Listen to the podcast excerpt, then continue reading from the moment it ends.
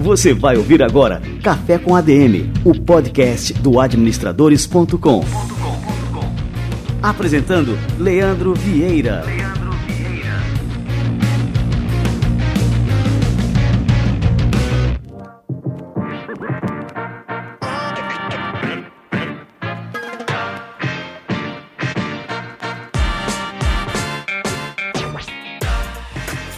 Galera, está no ar mais um Café com a DM, a sua dose de cafeína nos negócios. Estamos começando agora o nosso episódio de número 146, um episódio pra lá de especial. Nós vamos receber aqui pela segunda vez o querido Sandro Magaldi, que está lançando mais um livro em parceria com José Salib Neto, que é o Novo Código da Cultura. O nosso bate-papo de hoje ele está simplesmente imperdível. Então fica ligado que daqui a pouquinho o Sandro Magaldi chega por aqui. E agora vamos para o informe do governo federal. A nova Previdência, que vai garantir o futuro das novas gerações, que respeita as diferenças e que vale para todo mundo, está para ser votada no Senado. Vocês sabem como funciona esse processo? Vou explicar. Primeiro, a proposta feita pelo governo federal teve de ser aprovada em primeiro e segundo turno na Câmara, e isso já aconteceu. Agora ela está no Senado, onde também terá de passar pela Comissão de Constituição e Justiça e por duas fases de votação no plenário. A nova Previdência tem como um de seus objetivos equilibrar as contas públicas, porque assim pode ter mais recursos para saúde, educação e segurança. Além de que pode gerar mais empregos por causa dos investimentos que ela pode trazer para o país. Se você quiser entender melhor quais são as etapas da aprovação ou quiser ver os principais pontos da nova Previdência, acesse brasil.gov.br barra nova Previdência.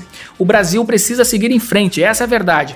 Nova Previdência é para todos, é melhor para o Brasil. Acompanhe o andamento em brasil.gov.br barra nova Previdência.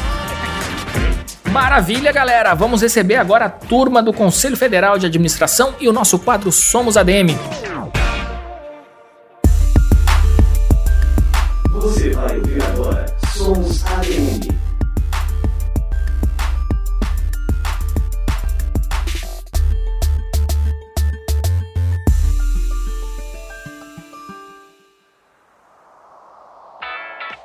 A falta de saneamento básico é um problema grave que traz diversos problemas para a população, desde questões de saúde até sociais. O problema é que essa é uma dura realidade para muitos brasileiros. Para ser mais preciso, cerca de 108 milhões de pessoas não têm acesso ao esgoto tratado no país. Segundo dados do Sistema CFA de Governança, Planejamento e Gestão Estratégica de Serviços Municipais de Água e Esgotos, o Brasil trata atualmente 73,27% do esgoto. Estados como Pará, Maranhão e Minas Gerais tratam menos da metade do que é produzido. De acordo com o administrador idealizador do GESAI, José Antônio Campos Chaves, os gestores públicos precisam mudar a visão em relação à importância do saneamento básico. A primeira visão é alterar a percepção dos políticos com relação ao esgoto.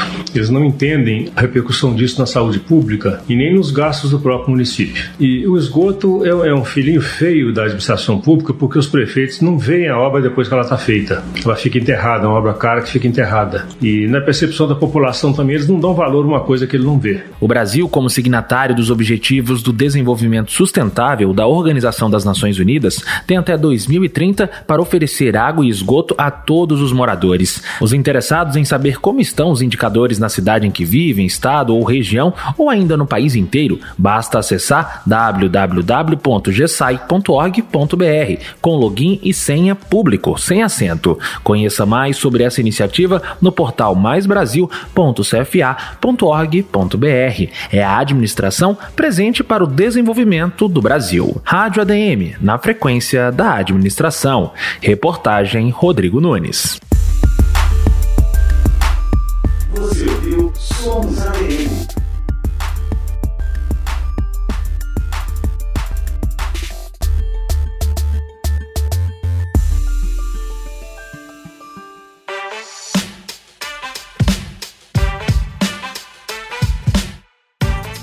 Este quadro, Somos ADM, é fruto de uma parceria exclusiva entre o CFA, Conselho Federal de Administração, e o administradores.com. Recomendo sempre que você visite o cfaplay.org.br para conferir as matérias em vídeo fantásticas que o CFA prepara e lança todas as semanas no seu canal do YouTube. Muito bem, se prepara que agora a dose de cafeína, que além de ser dupla, tripla, ela é extra forte. O Sandro Magaldi tá chegando por aqui. Vamos lá.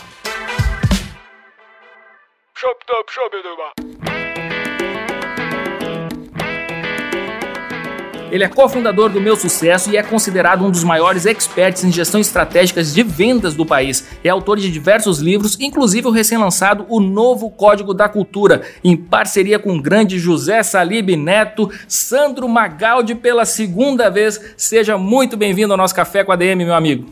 Ah, é um prazer, Leandro, sempre te prestigiar. O seu projeto é incrível, seus ouvintes estão sempre conosco. É um prazer estar aqui com você, meu amigo.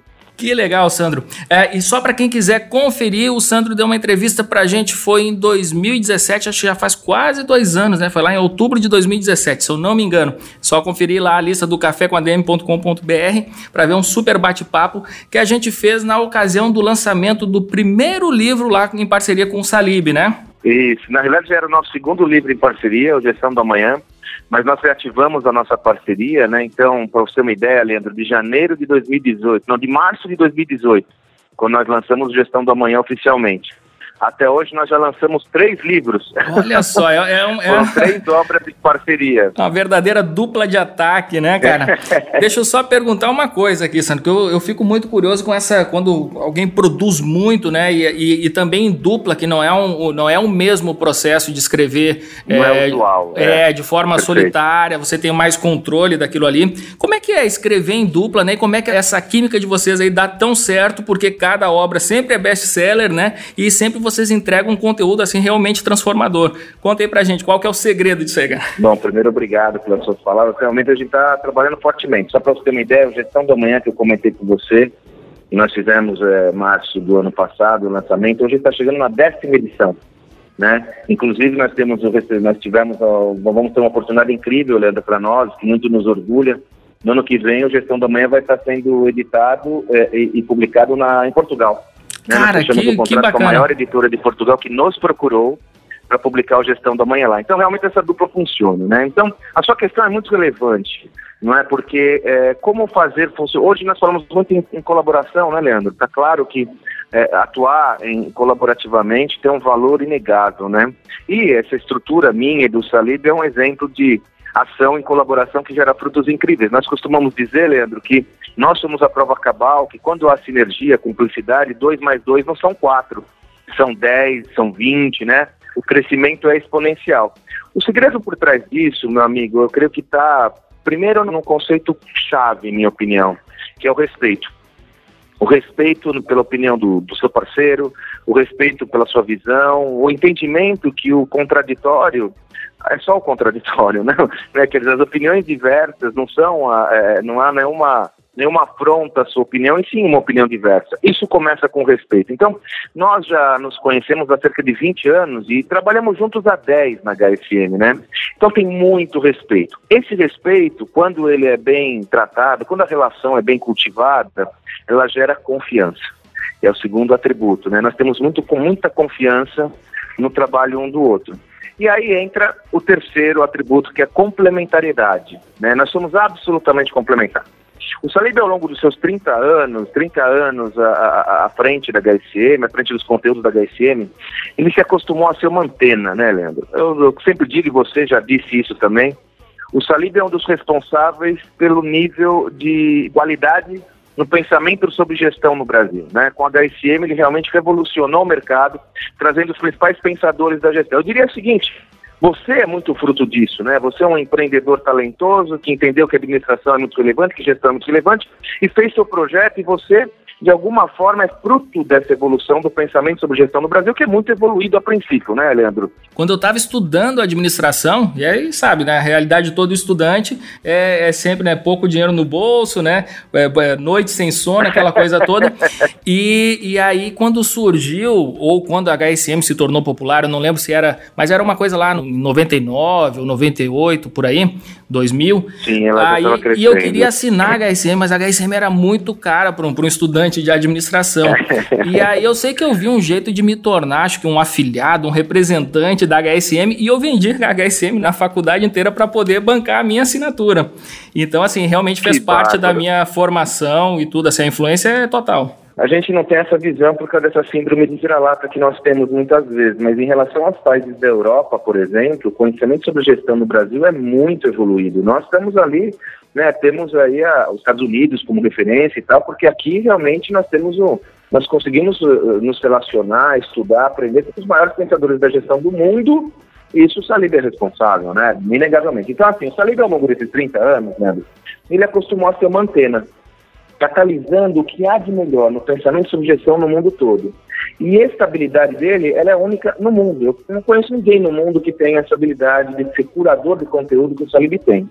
Eu, por meu turno, sempre gostei muito de estruturar conhecimento. Né? Eu fiz isso no meu sucesso.com, por exemplo. Eu fiz isso na própria HSM, em iniciativas mais é, privadas. Eu sempre gostei muito, de, fiz isso 20 anos dando aula, então eu sempre gostei muito de estruturar conhecimento e tenho, eh, eu gosto né, de escrever. Né? Eu gosto de escrever, eu gosto de estruturar esse conteúdo. Então é uma, é uma dupla, é uma, é uma afinidade perfeita. Enquanto ele catalisa tudo, traz as informações brutas, nós adensamos ela, construímos um código, construímos uma estrutura, construímos um padrão e eu vou e acabo produzindo e escrevendo. Né? Devido a essa familiaridade e afinidade entre nós dois, é que a gente tem uma, eu diria que uma produção de conteúdo muito intensa. Só para você ter uma ideia, né?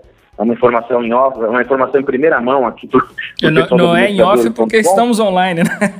Não é mas... em off, né? Pois é, off não seria, né? Mas é aqui, né, para o pessoal, mas é em primeira mão, nós já temos é, é, praticamente um terço do próximo livro que nós vamos lançar escrito. Cara, né, que, que fantástico. Vai ser lançado no final, vai ser lançado no ano 2020, já, tá, já estamos escrevendo, que é a gente vai falar sobre estratégia, a estratégia do amanhã, né? Então, nós começamos lá no Gestão do Amanhã, articulando esse modelo, né? Tivemos aí um, uma licença e construímos o que as escolas de negócio não ensinam, que é uma série de conteúdos para que as pessoas possam entender o seu enquadramento nesse novo ambiente, como elas aprendem definitivamente com novas proposições.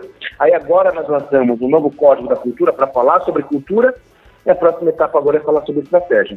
Nossa ambição, Leandro, é dar uma contribuição única, fundamental para a construção do conhecimento sobre gestão atualizado Muitos têm falado sobre tecnologia, muitos têm falado sobre a revolução tecnológica, mas nem tanto sobre os impactos disso tudo para a gestão. Existem muitos pensamentos que são vanguardistas no sentido de mostrar o que está acontecendo, mostrar o que vai acontecer, mostrar a inteligência artificial, mostrar a Big Data. Mas nós entendemos que é um espaço fundamental de falar sobre gestão, como isso impacta a gestão e quais são os caminhos para que você possa ter um modelo de gestão bem sucedido. Por isso que o novo Código da Cultura, né, meu amigo, a gente trabalha a temática da cultura organizacional. Que se a gente não mobilizar, não interferir na cultura de uma organização, não há transformação. É simples assim. O trabalho de vocês ele é tão relevante que eu lembro quando eu era estudante de administração e até hoje em dia é, a gente pode falar isso também. A gente sentia muita falta de uma produção nacional é, sobre Exato. gestão. A gente não tinha, a gente importava, pô, continua pô, importando pô. muita coisa, né? E vocês estão produzindo agora um conhecimento nacional que pode ser exportado para o mundo inteiro. E é legal que saber isso que já está indo para Portugal e tem é, assim o potencial e a qualidade para influenciar é, administradores, gestores, isso no mundo inteiro, não só no Brasil e Portugal. Né? Não, olha, você foi preciso, Leandro. É, nós temos muitos talentos aqui no Brasil. Nós temos professores talentosíssimos, meus colegas, que eu admiro de uma forma inestimável. Agora, é inegável que nós ficamos presos numa, numa talvez até numa armadilha mental, eu diria, né? de não produzirmos. Tudo que a gente consome aqui é produzido fora do país, salvo honrosas exceções, né? É, sei lá, a professora Marta Gabriel, querida Marta, né, que constrói esse conteúdo há bastante tempo, mas salvo essas exceções, nós só consumimos conteúdo de fora do país.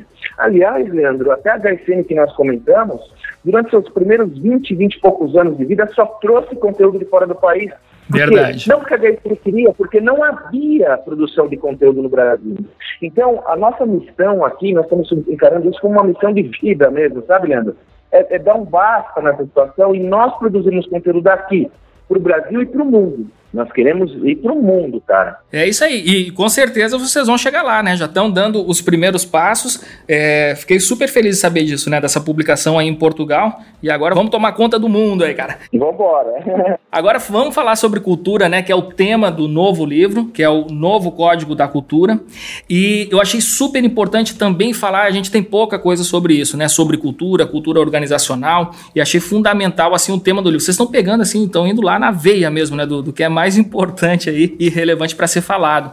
Agora, é, bom, a gente sempre falou sobre a importância da cultura, que a gente deve definir uma cultura e tem que incutir isso aí na, na, na cabeça da equipe, como se a cultura fosse uma materialização da visão do dono ali, dos fundadores.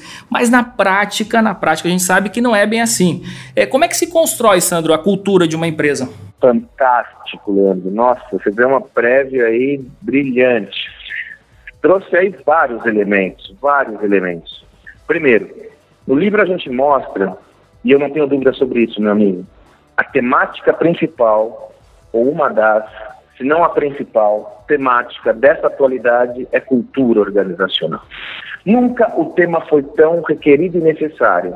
E nós mostramos alguns estudos no livro, inclusive, Leandro, que mostram algumas pesquisas que mostram que isso já está adensado, ou seja, os líderes empresariais já tem a visão clara da necessidade de discutir cultura. Só que tem um, um, uma peculiaridade nesse tema. Nós não conversamos sobre cultura com frequência. Eu faço uma, uma, um desafio para o nosso ouvinte. Quem aí participa de reuniões frequentes e semanais ou periódicas para discutir cultura organizacional? As nossas reuniões normalmente falam de resultados, falam de estratégia, falam de... tem que ser dessa forma. Mas o que eu chamo a atenção é que, a despeito de estar clara a importância e relevância da temática sobre cultura organizacional, nós não temos o hábito de discutir sobre cultura. E eu tenho me deparado com uma estrutura muito interessante, Leandro. Eu tenho feito muitos trabalhos de mentoria, consultoria, palestras, aulas, workshops, com muitas empresas consolidadas, empresas num nível relevante. E sabe o que eu tenho me dado conta, Leandro? Muitas das empresas não sabem qual é a sua cultura, porque nunca pensaram sobre isso não conhecem detalhadamente a sua identidade, cara. É incrível isso, né, Leandro? Não tem essa visão. Dessa forma, a primeira reflexão clara que, que, nós trazemos é que nós temos de conversar mais sobre cultura e ter uma clareza maior sobre qual é a sua cultura. O primeiro passo de qualquer transformação é entendimento sobre qual é a sua cultura. Lembrando que toda organização tem uma cultura e você foi na mosca. A organização, eu sou Sandro, eu sou uma empresa pequena aqui, eu tenho uma empresa de logística com 10 funcionários. Você tem uma cultura? Claro que tem. E a cultura, a formação dessa identidade, ela é de quem? Está protagonizada pelos seus fundadores, pelo dono do negócio. Quando um negócio é iniciado, a cultura é o que está, é a filosofia que o dono envida para aquele negócio, é a visão que aquele dono, que aquele fundador tem daquele projeto. Agora, como você mesmo colocou, que, por um lado, a cultura é um processo que estabelece top-down, ou seja, da autogestão para baixo na organização, do CEO, do fundador, do dono para baixo, há uma, eu diria que um aparente paradoxo nesse processo. Por mais que ela é dirigida top-down, ela só se, como, se consubstancia, se forma, é, ganha corpo se ela for bottom-up, ou seja, se ela for de baixo para cima.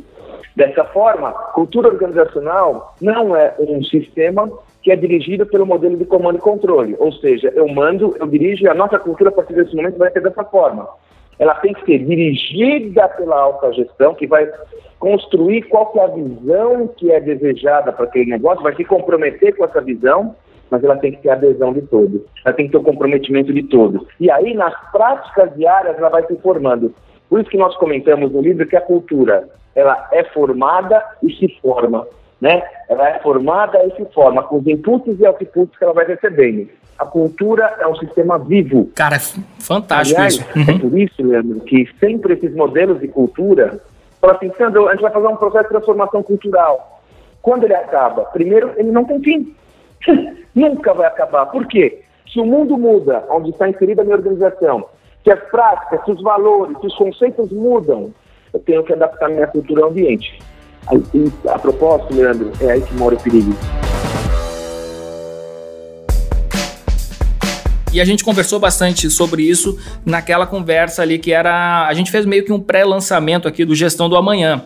E a gente pontuou muito bem essas transformações que a gente vem passando, né? É uma coisa muito acelerada. E isso é inevitável, acaba impactando na cultura da empresa. A gente tem que rever a cultura, adaptar, reconstruir. Mas assim, eu quero tomar cuidado até com essa afirmação que eu estou fazendo e justamente perguntar para você, que é o nosso expert aqui, é, como é que a gente pode fazer essas adaptações sem prejudicar o que a gente chama ali a essência do negócio, que eu acho que isso é uma coisa é, talvez pô, Leandro, imutável, né? o livro já, Leandro? Oi? Você já leu o livro? Claro, cara. Você já leu o livro? Sim, sim.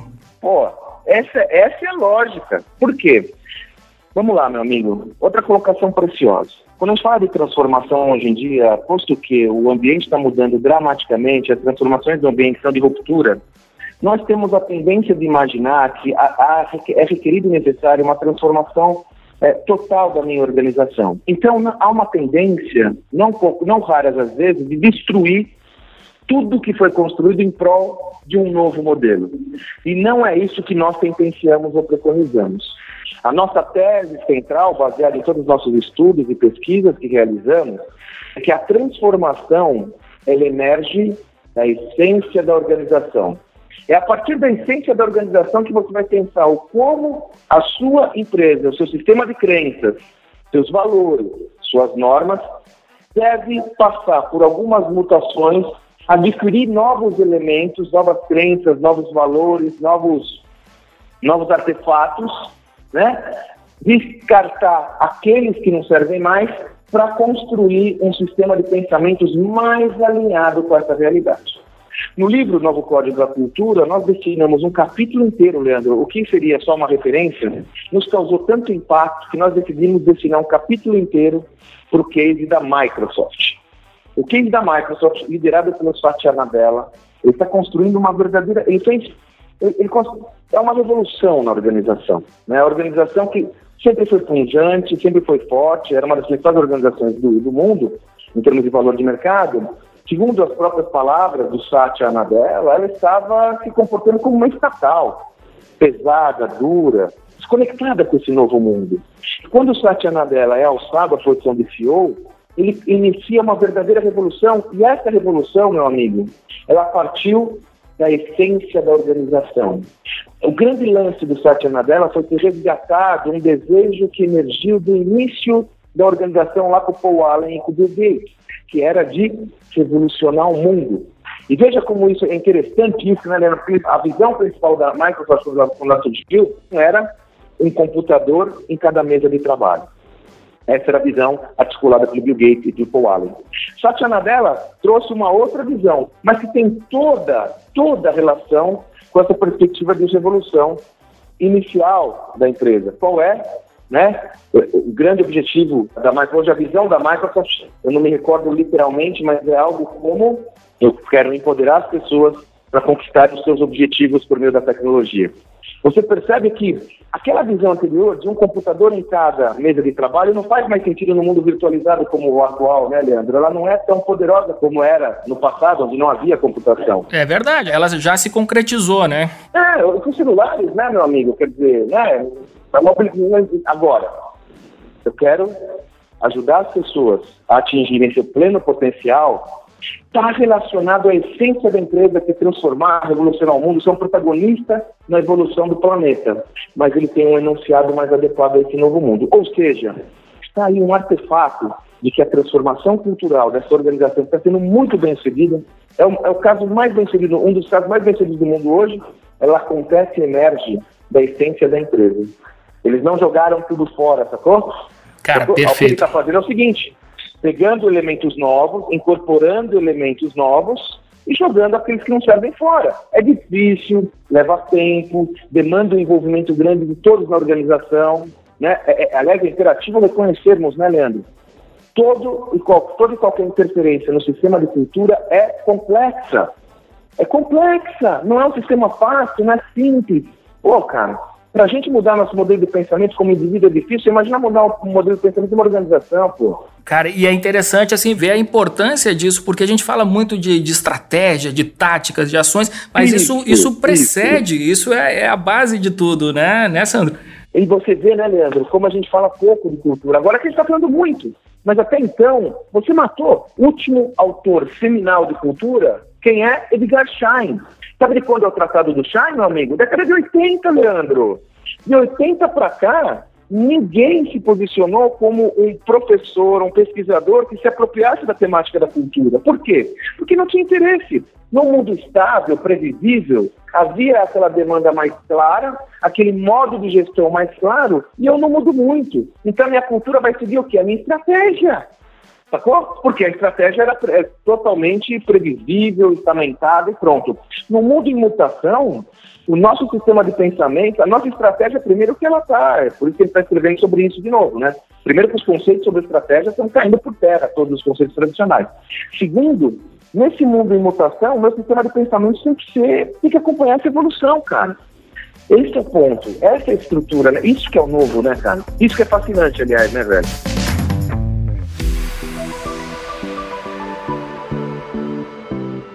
E me diz uma coisa, justamente nesse mundo de mutação, uma das características desse nosso novo mercado é a intensificação desses processos de fusão e aquisição, e isso acaba impactando totalmente na cultura, né? Duas empresas ali acabam se fundindo, uma empresa é comprada, uma recebe um aporte, enfim, como é que isso tudo acaba impactando a cultura? Veja, o sistema da cultura, a gente tem que entender que ah, tem várias definições de cultura, né, Leandro? No livro a gente articula a maioria delas, né?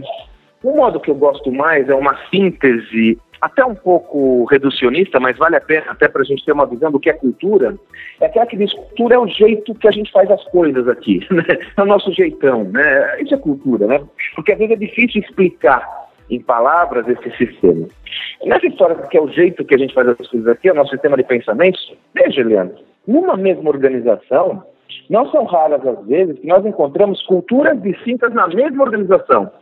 De repente, uma organização que atua com uma fábrica, com serviço, com área financeira, ela tem, às vezes, áreas que se organizam com o sistema de pensamento submetido ao sistema de pensamento central da empresa, mas com peculiaridades muito claras.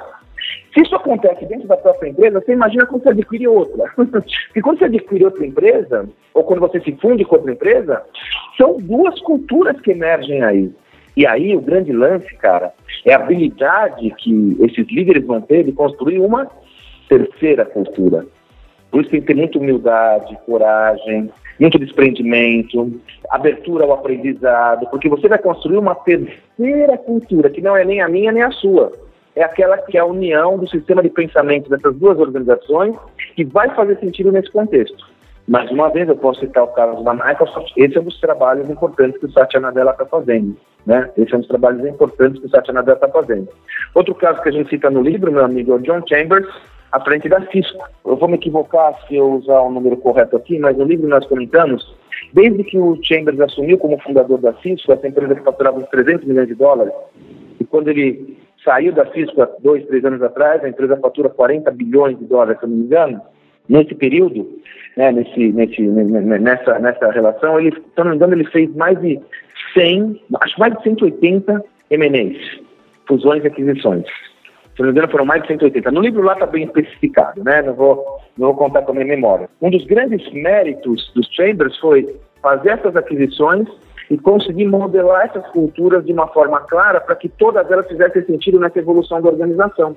Percebe? Ele teve um cuidado importante com a questão da cultura. Parece ser uma coisa extremamente difícil de se fazer, né? E é isso que eu queria te perguntar. Normalmente, é, nesses processos de fusão, de aquisição, a empresa maior, ela impõe a sua cultura. Como é que é feito isso, né? Parece mais ou menos aquela, aquele processo de colonização, né? Que os colonizadores vêm impondo mesmo uma, uma nova cultura. Lógico que, que, talvez com jeitinho, mas eu queria saber como é que acontece geralmente né, nesses casos aí, Sandro. A tendência é que a organização que adquire o negócio, evidentemente, vai querer dar as cartas e vai querer estabelecer sua cultura. Não é verdade? Isso é uma tendência inexorável do processo, correto? Perfeito. Uhum. Né? Então, essa é uma tendência. É, então, isso acontece, por exemplo, com organizações como a Clara, que usa isso como estratégia, como a Oracle. Né? A Oracle é conhecida que todas as iniciativas que ela tem de aquisição, ela adquire a organização e se vira a organização preponderante. Ok? Agora, você quer ver um exemplo? Quer ver um exemplo que contraria essa tese? Quando a Ambev participou da primeira aquisição, ela era menor do que a empresa que ela se fundiu. Ela era menor que a organização que deu origem à Bembev. Mas a cultura da Ambev era tão forte que virou a cultura preponderante desse novo grupo. Olha que interessante, Leandro. Que eu quero dizer com isso? Não existe uma regra. O que nós estamos vivenciando hoje, e aí a minha principal referência, meu amigo, é que há sim uma convicção. É necessário cuidar desse sistema primordialmente. Eu diria que se uma organização for participar de qualquer processo de fusão e aquisição, a primeira iniciativa clara que ela tem que envidar esforços, organizar esforços e recursos é para a construção dessa nova cultura. Como é que isso vai acontecer? Quais são as pessoas que vão liderar esse processo? Quem não vai participar desse processo? Gente, é natural em, em, em situações de evolução e transformação, alguns indivíduos não se encontrem naquele contexto. Isso é natural. Então, essa, para mim, é a convicção principal. Sobretudo, num processo de é, fusão, aquisição, união de organizações, não deixe de pensar no sistema de crenças da organização, na sua cultura organizacional que vai emergir desse merge aí, dessa união.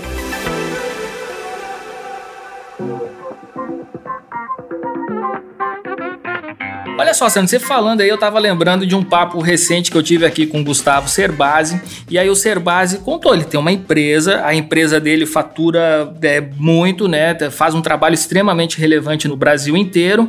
E aí ele falou: sabe como é que é a, a, composição da minha empresa, como é que a gente trabalha? Eu trabalho na minha casa, o outro lado do marketing trabalha na casa dele, não tem uma sede, né? Cada um trabalha no seu home office. E aí eu fiquei pensando nisso, né? E, e agora refletindo aqui na, na é, nessa nossa conversa, como é que fica, né? Esses novos modelos, assim, que hoje em dia são plenamente possíveis, né? O ser base é uma prova viva, e inclusive eu fiquei até com, com uma, uma pontinha de inveja dele, disse, porra, cara, que fantástico isso, né? Aí eu queria saber como é que fica a questão da cultura, né? Se cada um está no seu ambiente, né? Tem só essa, mais essas trocas é, digitais, call e tudo mais. Como é que funciona aí a cultura nesses casos? Ô Leandro, eu, eu, atuei numa realidade dessas e você vivenciou muito bem pela nossa parceria, né? Aonde? Meusucesso.com. Parte estava em São Paulo, parte da minha equipe estava em Curitiba e minha relação com acionista do negócio, que é o Flávio Augusto, era em Orlando, a distância. é, cara, loucura, né? É, Dá pra fazer. Locais e fusos completamente diferentes. e totalmente virtuais, né, amigo? É Não tem como, né, cara? Tem que tocar por Skype, né? Enfim. É aí, meu amigo, que entra a relevância mais importante ainda da cultura estar explicitada o sistema de crenças está explicitado. E está bem claro para todo mundo o que é aceito e não é aceito naquele contexto. E está bem claro para todo mundo quais são os valores daquele negócio. E quanto mais quiser adensada, clara essa cultura, mais fácil vai ser o cara que está virtualmente nesse espaço entender qual é o papel dele. Vale frisar que é inegável que o desafio é maior. Porque pensa comigo, se a cultura é o sistema de pensamento de um contexto, no caso de uma organização, ela se constrói nas relações, ela se constrói nas interações. Na medida que você virtualiza essas interações, a complexidade aumenta porque você perde pontos de contato frequentes e constantes que você não vai conseguir resgatar da mesma forma. Então, para suplantar essa dificuldade, é aí que é mais importante ainda você externalizar a sua cultura. Você sabe que nós temos uma tese e nós trabalhamos muito fortemente lá no livro que as escolas de negócio não ensinam, que é a tese de escrever os seus princípios corporativos nós gostamos muito dessa ferramenta, sabe, Leandro? Os princípios corporativos são um artefato fundamental da cultura, porque nele você explicita de uma forma clara e inequívoca o que é tolerável ou não naquela empresa, o que é tolerável ou não naquela organização, o que é esperado de todo mundo. Então, dessa forma, esta, por exemplo, uma ferramenta muito recomendada em situações como essa. Ou seja, algum tratado que mostre claramente quais são as regras do jogo. Porque senão o indivíduo que está a dezenas de milhares de quilômetros do gestor, como ele vai tomar uma decisão quando ele é instado a tomá-la? Como ele vai saber qual que é a regra do jogo se isso não for explicitado? Pode parecer novidade, né, Leandro? Mas nós usualmente não fazemos isso. É verdade. Porque e... nós sequer sabemos quem somos. Olha que bacana, Sandro. Eu vou compartilhar aqui um, um caso com você que aconteceu uh, aqui na nossa empresa. É, teve um caso, um, um, colaborador, ele tinha experiências anteriores em call center e, e tudo mais nessas empresas de, de telefonia. E, bom, e ele estava à frente do, de um setor aqui de, de cancelamento e tudo mais. Aí um, é, um usuário fez a assinatura, então ele tem sete dias ali para cancelar, né? Isso é, é, normal, é padrão, né? E, e aí, é, na cabeça do usuário, o usuário ele pediu o cancelamento no sétimo dia na contagem dele, tá? E na cabeça do nosso colaborador, ele fez no oitavo dia. E aí o colaborador aqui bateu o pé e tal, não, porque estava no oitavo dia, não podia ter aquele cancelamento, aquela devolução integral. E aí, bom, e eu não fiquei sabendo disso porque não, não tem como a gente ficar sabendo de tudo que se passa, né? E Bom, aí. da sua, aí passam uns dois, três meses, e aí eu recebo aqui uma intimação para comparecer numa audiência. E aí, louco. e aí que eu fiquei sabendo desse caso. Né? Caraca! Né? Exatamente. Então o cara era advogado, ele ficou muito insatisfeito com essa, é, com essa postura da empresa, enfim. E aí é, abriu lá uma ação. E aí eu disse, bom, e aí, lógico, eu fiquei ali é, pé da vida, né? Uma, né, uma questão é, totalmente desnecessária, liguei pro cara, enfim, e aí a coisa se desfez, né? É, a gente se acertou. E aí fui falar lá com o nosso colaborador. E aí ele dizendo, bom, eu tenho que seguir uma regra. Qual que é a regra? É, é essa ou aquela? Aí eu falei para ele, não, antes de tudo você tem que seguir uma filosofia, né? tem que seguir uma cultura. A gente não vai é, causar um problema. Se houve um, um, problema de entendimento da regra que é assim ou assado, né? A gente tem que ser flexível, não, não pode ser assim.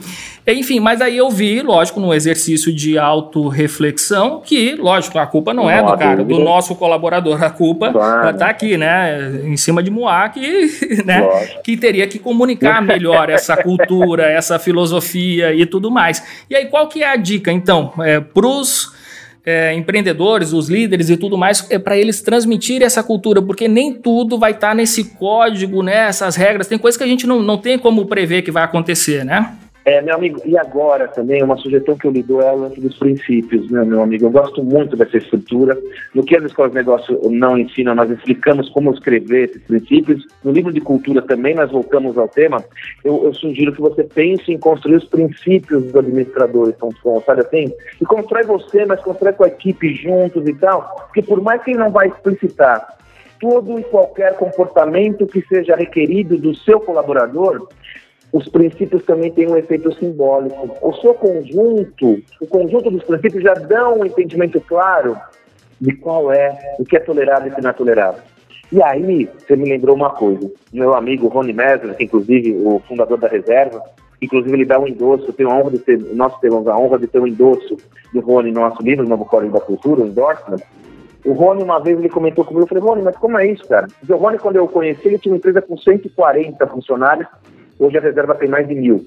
Eu falei, Rony, como você garante que essa cultura de. que tem essa cultura de ser afável, né? De ser a mesa de bar, cada reserva é uma mesa de bar, um encontro de amigos. Como você garante essa cultura tendo mais de mil colaboradores e crescendo aceleradamente?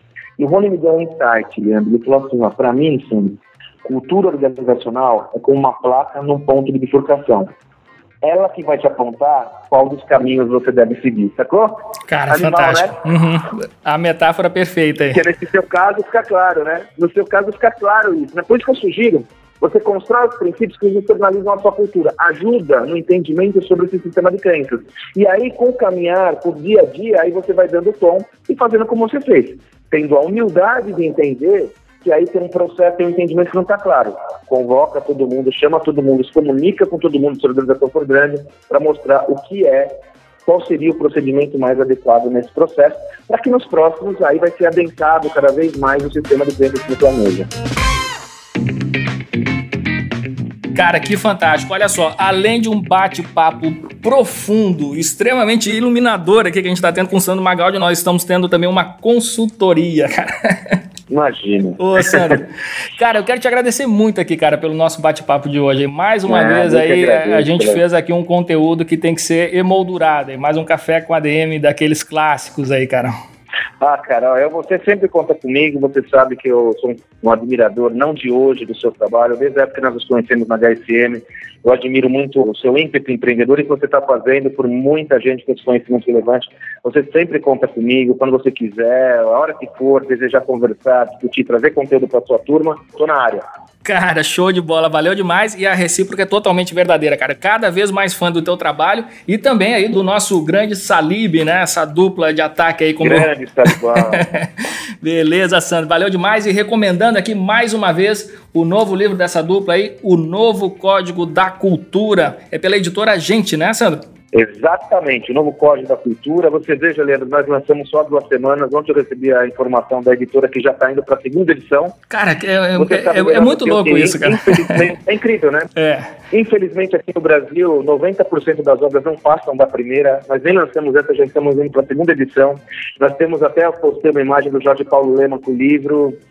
Né, já consumindo nossa obra. Então, assim, eu recomendo que você que está nos ouvindo acompanhe. Você vai conseguir esse livro em todas as, as lojas, todas as lojas de e-commerce, em todas as lojas físicas aí, mas sobretudo nos e-commerce. Que você acompanhe o livro. Nós temos lá, Leandro, é, sempre fazemos isso, no final de cada capítulo, um QR Code. E nesse QR Code você vai ter acesso a talk shows, vídeos de talk shows com personalidades brasileiras para que a gente possa fazer uma tradução desse conteúdo para o vídeo. Então nós temos entrevistas com Pedro Bueno, CEO da DASA, Marcelo Nóbrega, vice-presidente de RH do McDonald's no Brasil, Guilherme Cavalieri, um executivo de RH reconhecido que hoje está à frente da Para, aqui em São Paulo, grande Flávio Pripas, que foi um dos idealizadores do Cubo, né, essa iniciativa de inovação, Guilherme Horda, que sempre, então, enfim, Leandro, além dos conteúdos em texto, você tem lá uma série de vídeos para ajudar no processo de aprendizado, mapas mentais, vamos para cima. Vale a pena muito você acompanhar esse livro e a gente está aí para discutir, compartilhar conhecimento e fazer jus ao pensamento sobre gestão no Brasil. Nossa grande ambição, Leandro, é construir pensamento em profundidade sobre gestão no Brasil. Não só para o brasileiro, mas para todo mundo. Muito bem, show de bola, Sandro. Valeu demais, cara. E vamos aí marcar o próximo Café com a DM com o lançamento do novo livro aí também em 2020, hein, velho? Vambora, já deixa marcado. Tá fechado. Grande abraço, Sandro. Valeu demais. Valeu, querido. Um abraço.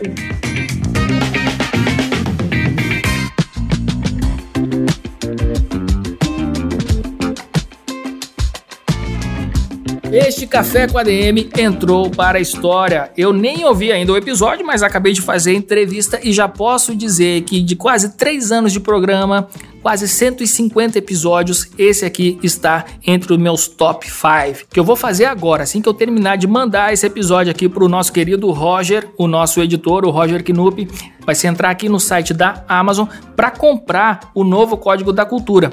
O Sandro me perguntou se já leu o livro, eu não sei se ele se referiu ali na hora ao novo Código da Cultura ou ao Gestão do Amanhã. Eu vi que ficou um pouco dúbio ali é, quando eu respondi sim, parece que eu estou falando aqui para agradar. Eu não li ainda o novo Código da Cultura, mas já li o Gestão Gestão do Amanhã, que eu recomendo demais é, que você compre também este livro. Se você não leu, o Gestão do Amanhã é uma leitura obrigatória para toda pessoa que quer entender o tempo que a gente vive, entender para onde a gente está indo e o que, que a gente deve fazer para acompanhar todo isso, todo esse ritmo louco de mudanças que a gente vem atravessando já há algum tempo na nossa sociedade.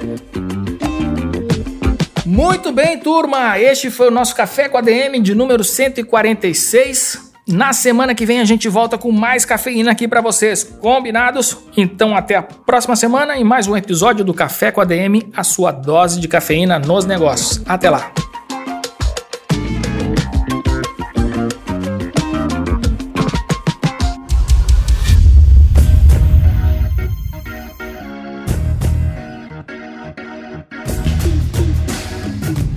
Você ouviu Café com ADM, o podcast do administradores.com.